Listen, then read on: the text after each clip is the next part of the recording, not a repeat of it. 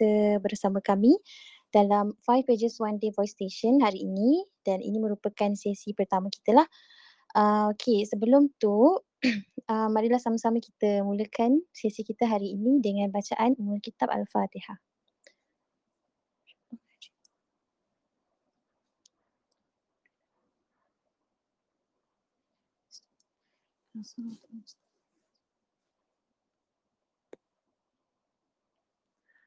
Amin ya rabbal alamin.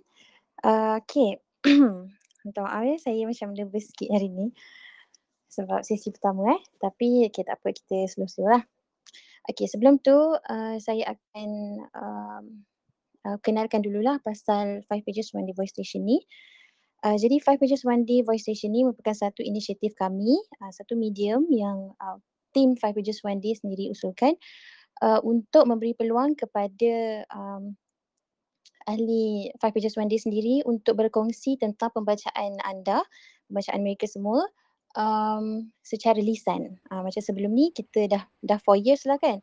Untuk bertahun dah kita bagi, kita sediakan medium untuk berkongsi dari segi penulisan lah. Maksudnya semua orang um, baca buku dan kalau ada benda yang macam quote yang dia nak share, dia boleh share dekat dalam group. So um, starting this month uh, insyaAllah kita ada sediakan medium untuk berkongsi secara lisan pula. so macam kalau saya um, bila kita cerita pasal buku yang kita suka tu secara lisan dia akan lagi menyentuh hati-hati orang lah. Uh, saya tak kata yang kalau tulis tu tak menyentuh, dia menyentuh juga. Tapi kalau bila kita sendiri macam um, directly bagi tahu orang so dia macam akan lagi meyakinkan orang tu lah macam okay dia lagi nak lagi terasa nak baca kan. Okay, so that is why kami wujudkan Five Pages One Day Voice Station. Okay, um, dan uh, sesi ini akan berlangsung uh, setiap bulan dan kita akan buat dua kali lah. Okay, kali pertama um, ha, untuk bulan ni hari ni 15 hari bulan dan sesi kedua kita insyaAllah pada 29 uh, Ogos 2021. Okay, um, dan uh, seterusnya saya akan beritahu tentang uh, turutan slot lah. Okay, hari ni insyaAllah kita akan ada empat orang yang akan uh, mengisi slot yang akan berkongsi tentang uh, pembacaan mereka. Uh, yang pertama, okay, yang pertama saudari Farisha. Yang kedua saudari Yusof. Yang ketiga saudari Nabiha dan yang keempat saudari Nina Najwa. Uh, so semua speaker ni okey ke dengan turutan ni? Okey eh? Okey ke? so, okay, saya tengok okay. dah ada. Okey, insyaAllah. Okey, saudari Farisha, okey. Dah ready ke? Kalau uh, saya beri yang the first one. Oh, insyaAllah. Okay. InsyaAllah. Okey, terima kasih ya. Uh, okay, jadi uh, sebelum tu saya akan beritahu guideline sikit lah untuk setiap speaker ni kan um, uh, yang pertama masa yang diberikan bagi setiap speaker ni adalah uh, sebanyak 10 minit. Uh, jadi dalam 10 minit ni anda bebaslah untuk bercerita tentang buku anda. Uh, jadi antara cadangan kami untuk anda uh, untuk uh, apa yang nak diceritakan tentang buku tu mungkin boleh cerita tentang uh, kenapa saudara atau saudari memilih untuk berkongsi buku tu uh, kemudian uh, bagaimana buku tu boleh memberi kesan dalam hidup dan uh, kenapa anda menyarankan buku ini untuk dibaca oleh uh, oleh orang lain. Uh, so itu adalah cadangan kami lah tapi 10 minit tu totally uh, um, anda sendirilah yang decide nak cerita, nak cerita pasal apa kan. So kita uh, tak nak sekat lah kalau nak cakap uh, beli kat mana ke apa ke pun boleh. So dia depends pada semualah uh, semua speaker tu.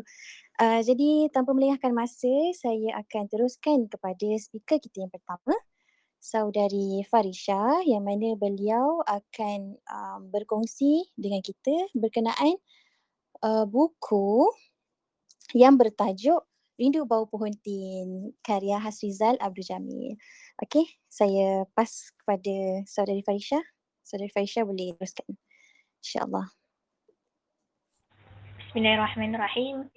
Allahumma salli ala Muhammad wa ala Muhammad. Rabbi shrah li sadri wa yassir li amri wa hlul 'uqdatam min lisani yafqahu qawli. Assalamualaikum warahmatullahi wabarakatuh. Terima kasih kepada pengerusi Aisyah Fahimah. Eh, uh, hari ini saya hanya sekadar ingin berkongsi buku yang saya sudah baca dan saya seronok membaca buku ni.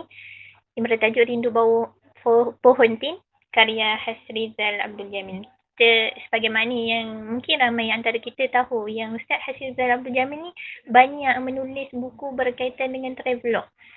Betul-betul. Saya pernah baca buku-bukunya. Yeah. Kan Ada. Ustaz selalu pergi, uh, Ustaz sekarang berada di luar negara. Banyak tempat yang Ustaz dah mengembara. Jadi banyak cerita yang Ustaz lakarkan dalam penulisan untuk dikongsikan. Okay. Rindu bau pohon tin ni dikongsi uh, di, uh, Rindu Bau Pohon Tin ni berkisahkan cerita semasa Ustaz belajar di Jordan dan uh, Jordan lah tempat Ustaz belajar dan Mesir tu Ustaz mengembara. Ustaz pergi juga. Jadi uh, nak katanya semasa menuntut ilmu ni banyak cerita yang Ustaz kisahkan. Ustaz cerita uh, bermula daripada Jordan.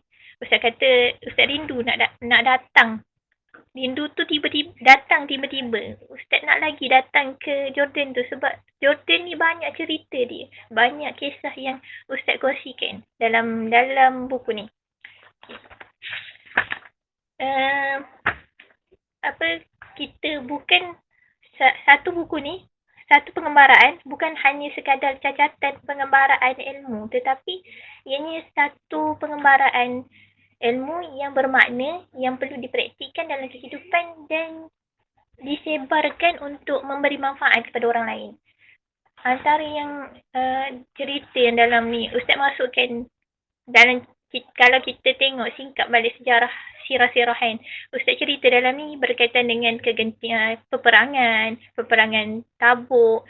Uh, lepas tu Ustaz kaitkan sirah uh, para syahid, uh, para uh, syuhada yang di, yang yang di sana dan saya tertarik dengan satu ayat Quran yang bermaksud uh, daripada surah Taubah ayat 122 yang bermaksud tidak sepatutnya bagi orang-orang mukmin itu pergi semuanya ke medan perang.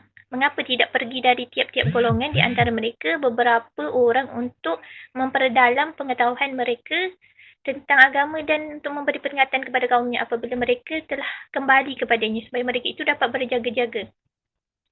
Uh, nafar ni menuntut ilmu. Ustaz kaitkan pula, menuntut ilmu itu juga nafar, peperangan.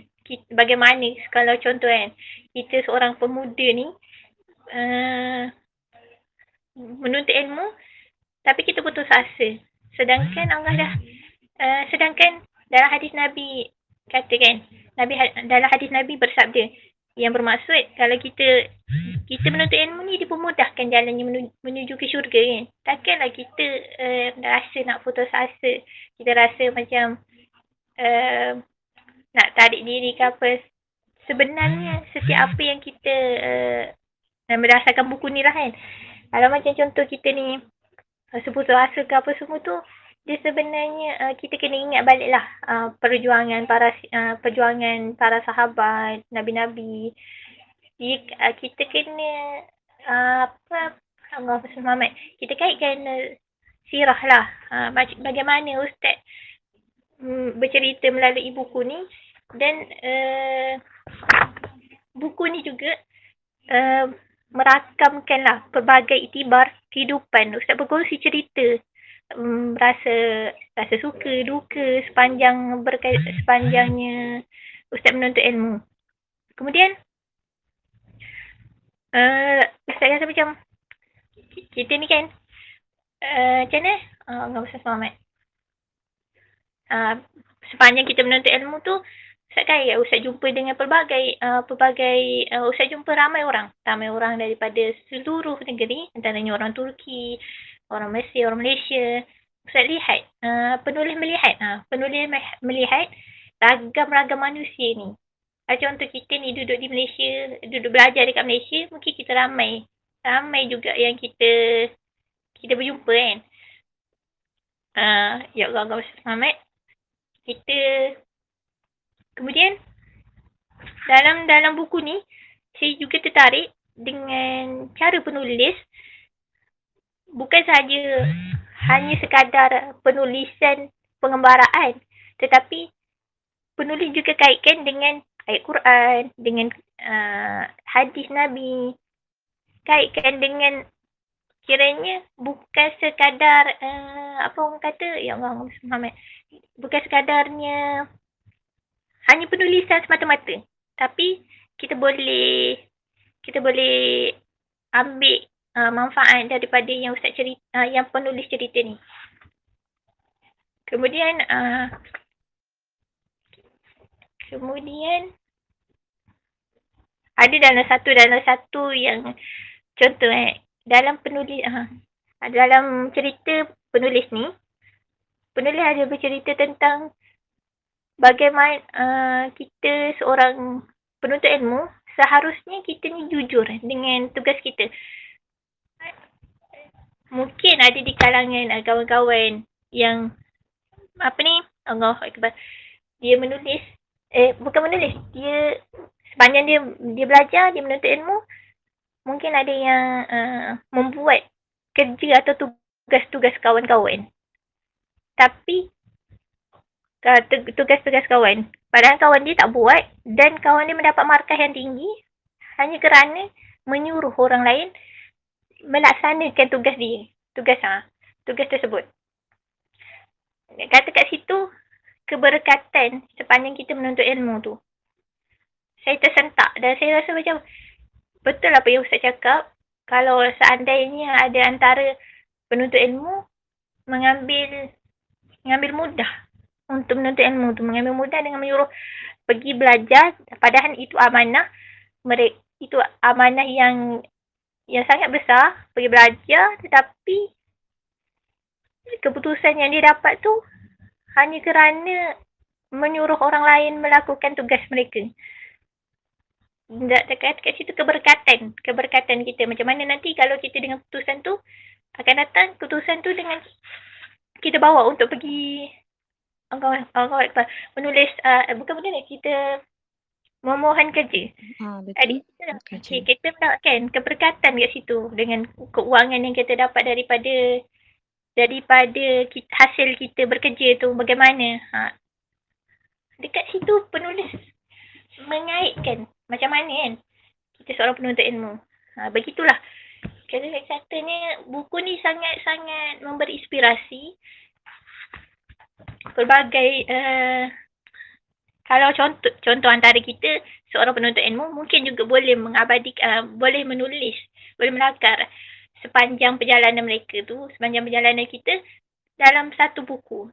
Bukan hanya semata-mata penulisan sahajalah tapi boleh kita, orang juga boleh mengambil manfaat. Ha, itu sajalah daripada saya. Assalamualaikum warahmatullahi wabarakatuh.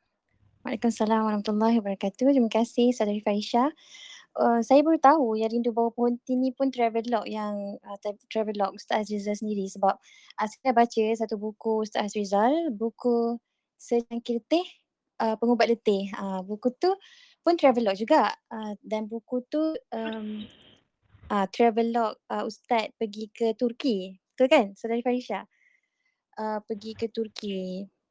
So saya tengok apa yang uh, uh, Saudari Farisha ceritakan tadi dia punya jalan penceritaan pun macam lebih sama. Maksudnya dari segi penulisan dia bukan sahaja mencatatkan dia punya travelog uh, pengembaraan ilmu dia tapi dia pun masukkan sekali dengan uh, macam apa unsur islami uh, macam masukkan okay, kaitkan dengan ayat Quran sekali ataupun hadis uh, macam tu. Um, dan sebenarnya kita kita boleh jumpa banyak je buku travelog kan tapi yang membezakan buku travelog lain dengan buku travelog Ustaz Azizani dengan uh, dengan adanya um, input uh, Islami. Contoh macam masukkan ayat Quran dengan hadis macam tu. Okey? Uh, jadi um, insyaallah seronok tu saya dengar rindu bawah pohon tin tu. Okey? Uh, insyaallah nanti saya boleh lah baca pula yang tu sebab saya dah baca yang yang perjalanan Ustaz Azrizal pergi Turki. So boleh pula saya baca yang ni kan? Sebab yang ni yang uh, pengembaraan beliau ke Jordan dan Mesir kan? InsyaAllah. Okay. Kita baca masa kita berada di Jordan dah kalau kita baca buku pengembaraan ni. Oh faham faham. Betul betul. Saya baca buku tu saya rasa macam saya dekat Turki. Dia sebab dia in detail. Macam dia jumpa dengan siapa, masuk orang tu layan dia macam mana. Masya-Allah. Okey, terima kasih Saudari Farisha atas perkongsian tadi. Uh, seterusnya, tanpa buang masa saya menjemput Saudara Yusof uh, untuk uh, untuk berkongsi tentang uh, buku beliau yang bertajuk uh, 13 Things Mentally Strong People Don't Do. Uh, by Amy Morin. Okay, uh, dipersilakan Saudara Yusof. Uh, Bismillahirrahmanirrahim. Assalamualaikum warahmatullahi wabarakatuh. Uh, quite nervous sebab saya seorang je lelaki yang present. So macam quite, saya cubalah bagi bagi yang terbaik lah. Saya Ah, punya InsyaAllah boleh. perkongsian ni. Okay, okay. InsyaAllah. Uh, kejap eh.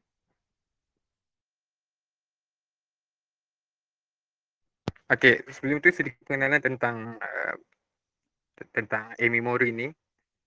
Dia bukan uh, dia bukanlah seorang macam apa orang kata bukan lecturer, bukan lecturer psikologi apa semua tapi dia adalah practitioner practitioner. Maksudnya dia dia dia pengamal.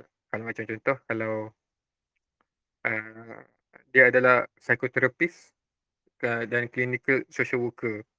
Uh, maksudnya dia yang interact dengan pesakit-pesakit uh, mental health ni. Dan dia orang ke boleh kata frontline lah. Kalau macam contoh lecturer apa semua tu itu more kepada kita panggil academician. Walaupun begitu academician ni dia orang dah ada PhD tapi dia orang still boleh jadi uh, practitioner. Cuma dari segi pengalaman tu berbeza lah kot. Uh, cuma dia orang still adalah psychologist. Itu academician dengan practitioner. So dalam uh, dalam uh, apa orang kata dalam bidang psikologi ni macam tu lah dia punya perbezaan antara academician dengan practitioner. Ah, okay, itu sedikit Menarik-menarik. banyak tentang itu sedikit banyak tentang Amy Morin lah. So, uh, 13 Things Mentally Strong People Don't Know ni sebenarnya saya dah baca lama dah. Dalam tahun 2008, eh 2019. Uh, first, pertama sekali kenapa saya pilih buku ni, uh, dia, dia sebenarnya ada kaitan dengan kisah perjalanan hidup saya juga sebab masa tahun 2018 tu saya hujung-hujung tambah-tambah hujung tu saya lalui satu fasa yang sangat sangat sangat suram lah. Macam tengah stres. Macam-macam stres macam benda. Ada society apa join society banyak. Lepas tu kita uh, nak maintain nak maintain pelajaran lagi apa semua. So dekat hujung tu memang saya breakdown bila saya memang breakdown saya memang dah tak boleh memang dah hancur berkecai lah orang kata macam tu lah Lepas tu bila awal tahun 2019 tu saya dah decide okay I need to rebuild myself. Saya nak kena bina diri sendiri balik. So apa yang patut aku buat, apa yang patut saya buat apa semua kan. Uh, so saya carilah buku-buku ya. Antara buku ada dua buku saya jumpa. Uh, satu What uh, 13 Things Mentally Strong People Don't Do ni. Yang keduanya adalah Kintsugi. Kintsugi tu penulisan oleh Thomas Navarro. Yang tu tu menarik juga. Uh, tapi yang tu yang tu pun dah lama yang tu yang tu panjang juga lah dia punya kalau nak kongsi pun best juga tapi nantilah kot so 30 things materialism people don't do ni uh, dia dalam dia ada tiga obviously ada tiga belah benda yang orang yang orang kuatan mental dia kuat dia tak buat. Yang membuatkan kuatan mental dia tinggi. Ha. Pelik sikit. Tapi contohlah.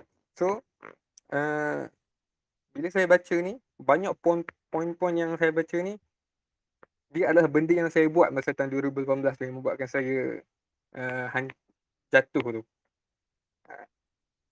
Dan uh, sebelum saya berkongsi sedikit tentang apa poin beberapa poin dia saya nak cakap pasal mentally strong ni. Mentally strong ni adalah uh, obviously orang yang kekuatan mental dia uh, stabil.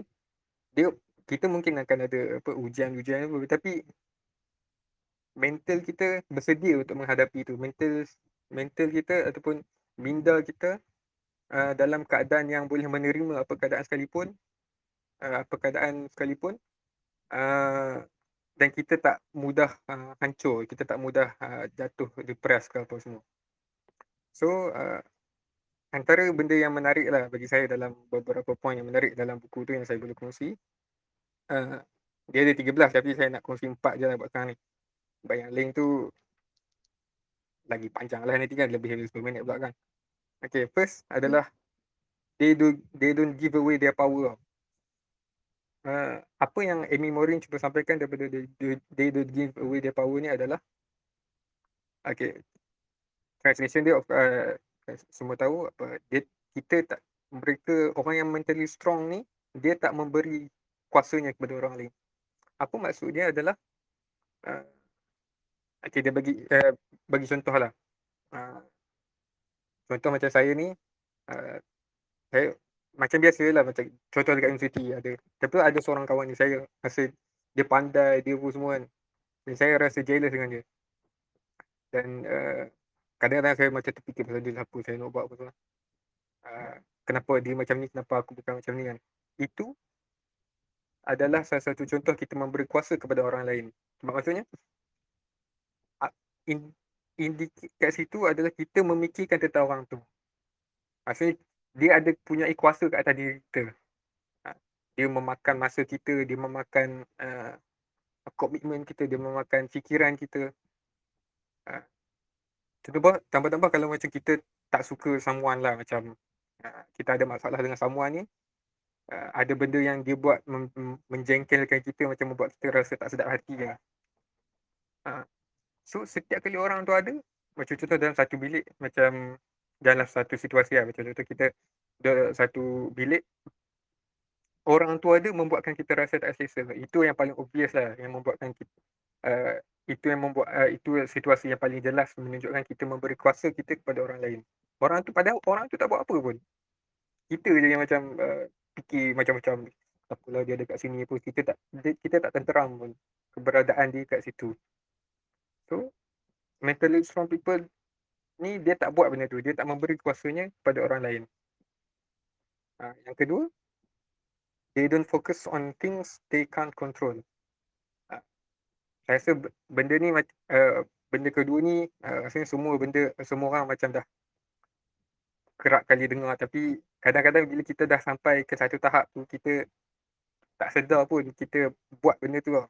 Macam, macam saya pun sebelum masa tahun 2018 tu, sebelum tu sebelum daripada tahu uh, keadaan saya dah uh, stressed out tu uh, saya sedar je. Saya tahu je pasal kita, ada benda kita tak kontrol tapi bila kita dah sampai satu masa tu kita dah dah melalui kita uh, lalui satu fasa yang membuat kita jatuh tu uh, kita dah tak fikir benda lain lah. Uh, so untuk sebagai persediaan kita kita kena ingat ada benda yang kita tak boleh kontrol ada benda yang kita boleh kontrol Contoh apa benda yang kita benda paling senang lah apa apa benda yang kita tak boleh kontrol ni fikiran orang terhadap diri kita. Kita terlalu assume macam-macam kita macam oh dia ni mesti tak suka aku. Dia ni dia ni macam tak suka aku je. Dia ni macam tak nak kawan aku je. Ha, lepas tu kita pergi mana dia ada seorang tu macam contoh kita jalan tengah-tengah jalan ada seorang tu dia tengah-tengah tengok kita. Dia tengok-tengok kita. Lepas tu kita dengan dengan dengan terlebih perasannya kita kata ish ini awak kenapa tengok aku ni? Kenapa ada apa-apa masalah ke? Padahal lelaki tu padahal orang tu kebetulan je tengok kita. Ha, macam tu lah. Ha, tu pun orang tu memang jenis suka perhati orang semua semua benda dia nak tengok kan. Semua orang dia nak tengok kan. Tu ha, tu adalah benda yang kita tak, tak boleh kontrol. Apa yang kita boleh kontrol adalah diri kita macam mana kita pandang kita kepada orang lain. Ha, macam bagaimana kita fikir terhadap apa perspektif kita terhadap seorang tu. So macam mana kita perspektif kita terhadap orang tu lah kadang-kadang merefleksikan apa uh, personality kita. Kita nampak macam contoh kita nampak seorang ni macam uh, ego egoistik lah. Macam boleh kata macam tu lah. Kita lihat orang ni macam uh, egoistik. Sedangkan kita kita yang nampak dia ni macam egoistik. Sedangkan tak, itu just merefleksikan diri kita adalah kita perhati egoistik atau tidak. Ha, ini dah masuk buku lain pula. Ha, ini Brian Little punya buku apa. Dia punya teori pasal psikologi, psychological uh, teori lain pula. So nanti panjang pula. Ha. dia, dia, dia salah satu, saya bagi contoh satu lah kita nampak satu benda baik atau buruk lah. Uh, perspektif kita nampak okay. Uh, uh, contoh paling senang ni lah macam uh, macam dulu uh, bukan lah macam uh, contoh uh, seseorang yang jemaah minded lah contoh lah. Uh, tak tahu saya dalam tak jemaah tadi tapi Dia macam contoh jemaah minded ni, uh, kita nampak someone yang kita akan judge orang tu, orang, orang ni jemaah ataupun ni orang bukan jemaah. Kita nampak dia memiliki certain ciri ni, oh ini budak jemaah ni. Kalau kita nampak ciri ni tak ada kat seseorang ni, kita nampak oh ni bukan budak jemaah ni. Padahal budak tu tak tak ada kaitan pun dengan apa kita tak, tak pernah fikir pun pasal jemaah ni. So itu men, just menunjukkan bahawa diri kita kita adalah orang yang macam jemaah tinggi apa semua. Itu antara uh, masuk pasal jemaah pula kan selak. Tu contoh je lah. Sebab saya ada jumpa kawan macam tu dekat masa dulu-dulu lah. So, tu salah satu contohnya.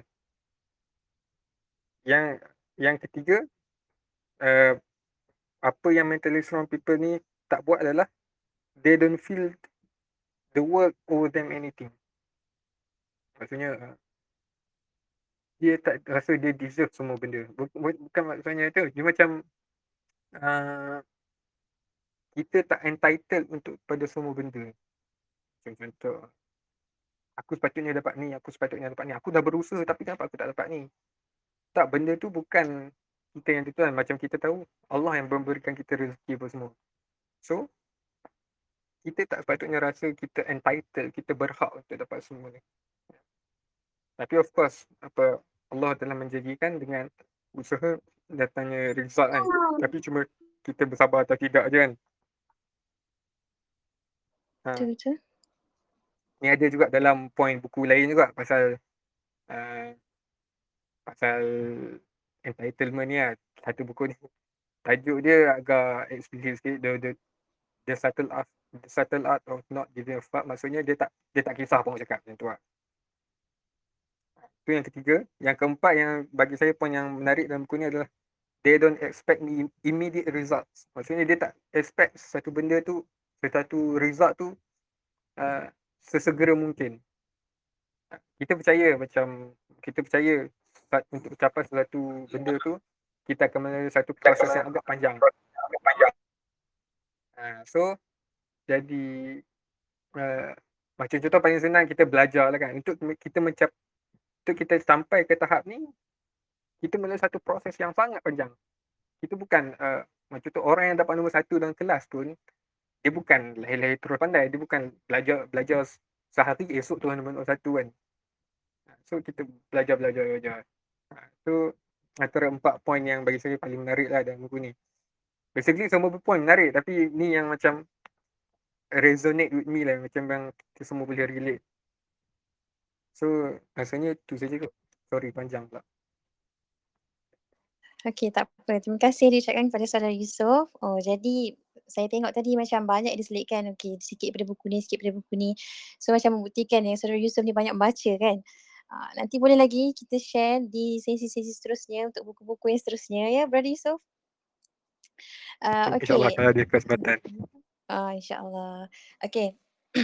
Uh, jadi um, dapat saya tak pernah dengar uh, penulis Amy Morini tapi saya rasa uh, apa yang disampaikan dia dalam buku 13 Things Mentally Strong People Don't Do ni quite macam dia sangat bagus lah lagi-lagi kalau macam kita zaman sekarang kan tengah uh, tengah PKP lah dengan dengan COVID-19 nya so macam macam-macam benda yang mengganggu kita punya mental lagi-lagi kita kena kerja dekat rumah betul tak And belajar pun dekat rumah. Uh, so macam duduk dekat rumah saja ni seronok tu seronok tapi mungkin ada orang yang dia punya mental dia terkesan. Uh, jadi buku tu bagi saya dia sangat menarik. Uh, kalau boleh saya bertanya satu soalan kepada saudara Yusof.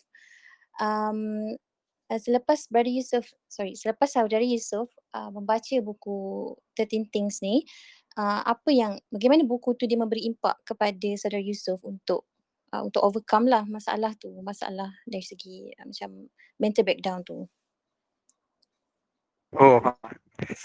Um, masa itu saya belajar pasal uh, saya dapat saya kan lepas saya ingat dalam bulan satu bulan dua tu saya dah decide saya nak saya nak bina diri sendiri balik. So saya start pada tu saya boleh baca, saya ber, time tu saya mula tune apa panggil uh, tune saya punya mindset, saya punya uh, pandangan saya terhadap orang lain. Ni daripada buku ni lah. Uh, dan saya percaya benda tu bukan makan masa yang singkat bukan sebulan dua so so memang 2019 tu saya dedicate kan tahun 2019 untuk review masa saya baca masa buku ni. Uh, dan dalam buku ni dia ada macam practical strategy juga. Dia macam ada bagi beberapa langkah lah. Dia kata, okay. Macam contoh satu point dekat dia, the giveaway day power ni. Dalam tu ada beberapa strategi untuk uh, counter benda ni. So dia bagi practical step untuk kita uh, apply kan benda-benda yang dia cadangkan tu. Dan yang lagi satu buku kedua yang saya cakap tadi Kintsugi tu memang yang tu bagi saya antara buku yang terkesan jugalah. So nanti kalau ada peluang lagi insyaAllah saya boleh kongsi lah kot sikit-sikit. Sebab buku tu dia panjang, tebal dan panjang lagi sebenarnya. Cuma complicated sikit kalau nak cerita. Okay, okay. So maksudnya dekat dalam buku tu dia ada praktikal sekali lah. So dia macam tak adalah teori uh, teori semata. Jadi macam orang yang menghadapi macam mental mental breakdown ke kan. So kalau dia baca buku tu basically dia boleh apply apa yang disar, uh, di, disarankan oleh penulis kan. Uh, macam dia boleh bila dia baca dia, dia boleh terus buat. Uh, Saudara Yusof. Okay, terima kasih diucapkan kepada Saudara Yusof atas perkongsian yang bagi saya sangat menarik. Uh, seterusnya saya uh, teruskan kepada speaker kita yang ketiga iaitu Saudari Nabiha Nawawi uh, dan beliau akan uh, berkongsi dengan kita tentang sebuah buku yang bertajuk um, Nasihat buat Akhi Fillah karya Dr. Majdi Al-Hilali. Falyatafaddal mashkura saya serahkan kepada saudari Bihan Nawawi. Okay Aisyah, dengar tak? Jelas tak suara? Jelas-jelas. Okay. Uh, by the way, uh, sebelum nak nak teruskan sesi ni, uh, saya nak tambah sikit untuk sesi yang Yusuf Burhan tu. Saya teringat Silakan. tau, uh, masa saya dekat Turki dulu, saya ada kawan baik dengan orang Turki ni. Saya saya selalu compliment dia sebab benda yang dia buat tu memang benda yang baik macam tu kan. Lepas tu bila saya compliment dia, dia akan cakap macam ni. Ada satu i- Turkish proverb ni, memang famous lah Turkish proverb ni. Uh, cuma saya translate kat sini, maksud dia, dia kata dalam Turkish proverb ni kata, apa yang kamu cakap pada seseorang ataupun apa yang kamu compliment ataupun kamu lihat pada seseorang, tu sebenarnya adalah apa yang ada pada diri kamu. Faham tak maksud dia? So macam saya setuju lah dengan point yang Yusuf Burhan cakap tadi tu. Yang pasal uh, kita tak boleh nak control mind orang tapi kita boleh control mind kita. Okay, um, saya teruskan dengan uh, saya punya buku. Okay, buku saya ni uh, tajuk Nasihat Buat Akhi Fillah.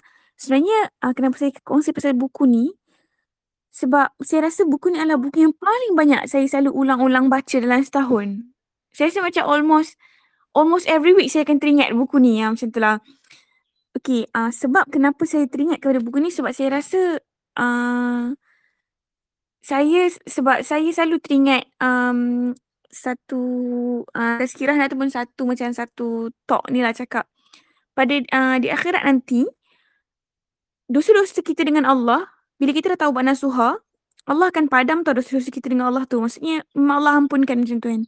Kecuali uh, dekat akhirat nanti walaupun Allah dah ampunkan dosa-dosa kita Allah tak, tak tunjuk pun kita punya aib-aib kita dosa-dosa kita. Tapi uh, Allah tak maksudnya tapi kita masih ada ada kita masih ada big deal tau. Uh, dengan manusia-manusia yang kita pernah buat dosa dengan dia. Iaitu kita menipu kita mengumpat kita hurt dia kita khianat dia dan sebagainya. Maksudnya dosa dengan manusia ni kita kena settle dengan manusia juga. Uh, macam tu kan. So um, benda ni yang menyebabkan saya rasa macam walaupun kita orang yang baik ataupun kita orang yang banyak sangat minta ampun dengan Allah kita selalu buat taubat nasuha tapi dosa kita dengan manusia adalah dosa kita dengan manusia. Ha, macam tu. So macam mana kita nak kurangkan dosa-dosa dan kesilapan-kesilapan kita terhadap manusia supaya lebih smooth kita punya perjalanan kita untuk masuk syurga kan. So buku ni adalah buku yang sangat-sangat terbaik bagi saya untuk kita jadi someone yang mindful. Mindful maksudnya someone yang be have mindfulness lah. Maksudnya dia being being uh com- ha- have high empathy, common sense, dia tahu what should be done and what should not. Uh, so saya rasa uh, buku ni adalah buku yang nipis. Buku buku dia sangat nipis sebenarnya. Nanti saya hantar. Uh, buku dia nipis dan dia hanyalah sebesar tapak tangan. Uh, tapi dia mengandung dia syarat dengan um, peringatan-peringatan dan dan um, bimbingan-bimbingan lah. So antara yang saya rasa um, beberapa yang saya rasa macam sangat-sangat uh, mengingatkan saya juga dalam buku ni ada beberapa poin. Antara poin dia yang saya suka uh, yang yang saya nak baca sikit lah. Sebab saya rasa ayat dia ni ayat yang dia memang apa ni penulis ni dia menulis, dia menulis dalam uh, angkatan apa sih? Dalam mood yang dia bercakap dengan kita tau. Uh, so saya nak baca sikit lah dia punya um, ayat dia ni dia kata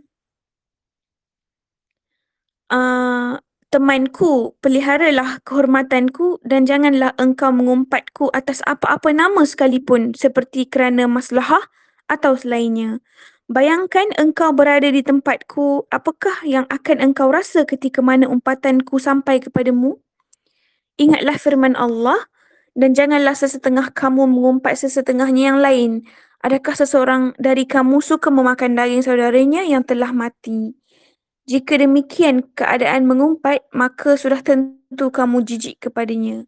Oleh itu, patuhilah larangan-larangannya yang tersebut dan bertakwalah kepada Allah Sungguhnya Allah penerima taubat lagi maha mengasihani. Lepas tu dia sambung, dia kata, Janganlah engkau cuba untuk menghina dan memperolok-olokkanku dengan dakwaan bahawa ianya adalah gurauan. Kerana sesungguhnya hal itu menyedihkanku. Janganlah juga engkau, wahai temanku, menjerumuskan aku ke dalam dosa sesama manusia. Lakukanlah sesuatu yang tidak memberatkanku dengan sesuatu yang aku tidak mampu. Janganlah engkau ambil apa-apa pun daripadaku tanpa kebenaranku. Sesungguhnya perasaan malu telah menghalangku untuk menuntut semula.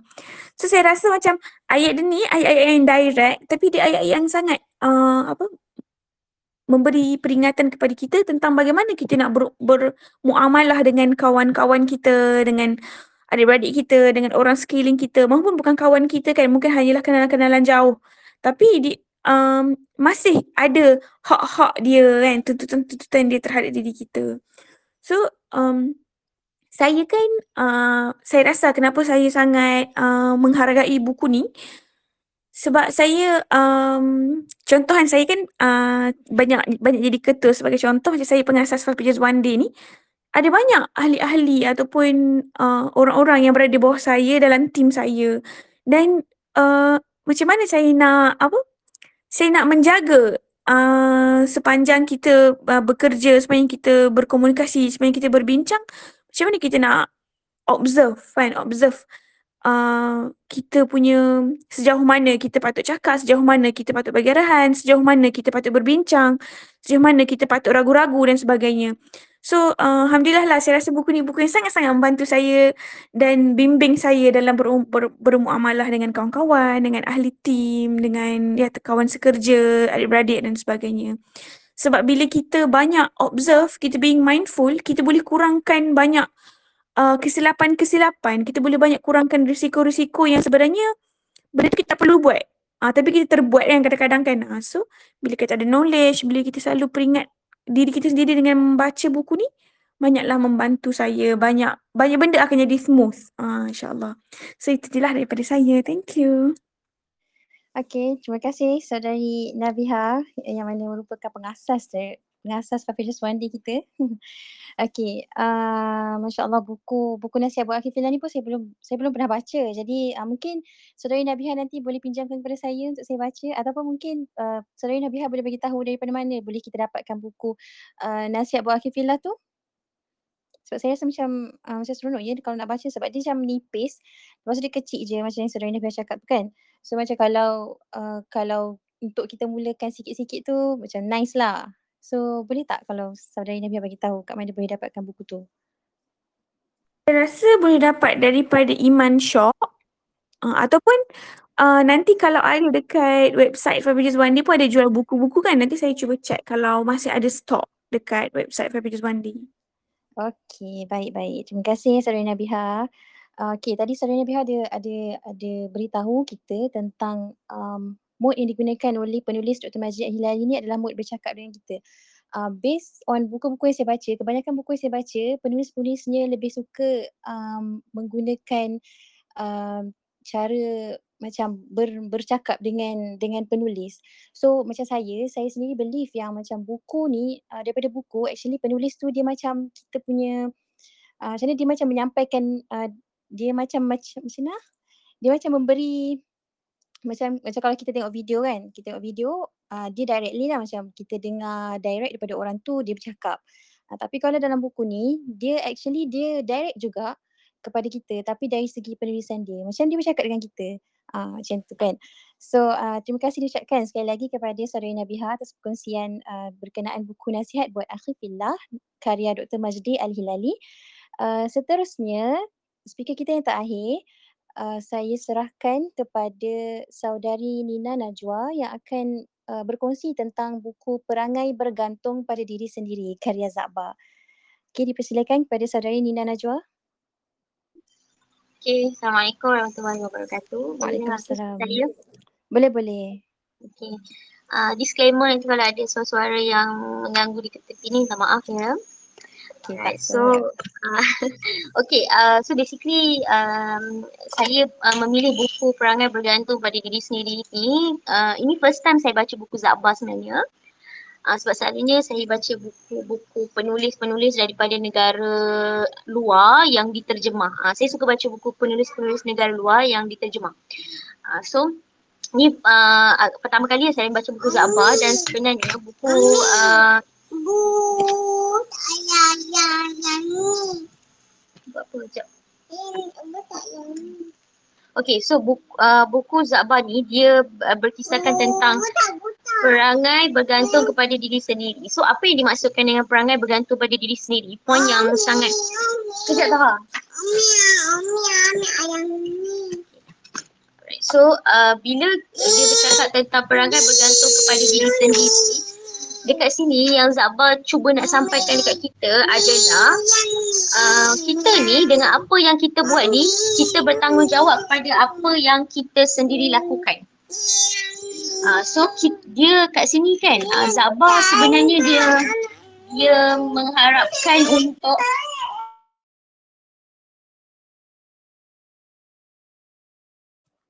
Oh nampaknya macam saudari Najwa ada ada gangguan sikit. Gangguan daripada anak tapi tak apa. Okay, kita tunggu sekejap uh, saudari Najwa.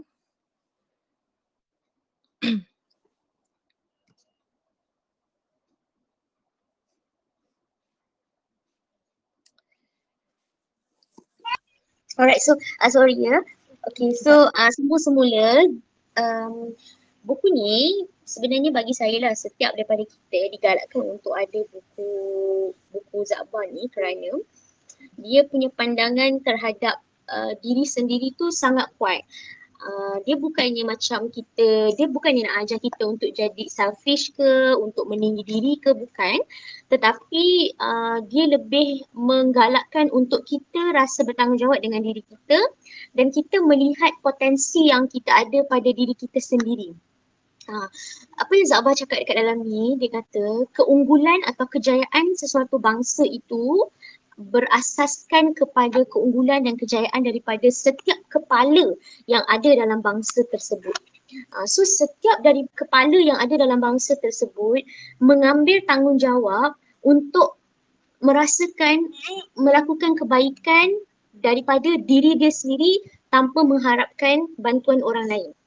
Okay, so saya nak share sikit ada beberapa saya nak share sikit tentang beberapa quote lah yang ada dalam uh, buku ni. Antaranya adalah okay. Ah, ini sudah dah rosak terus.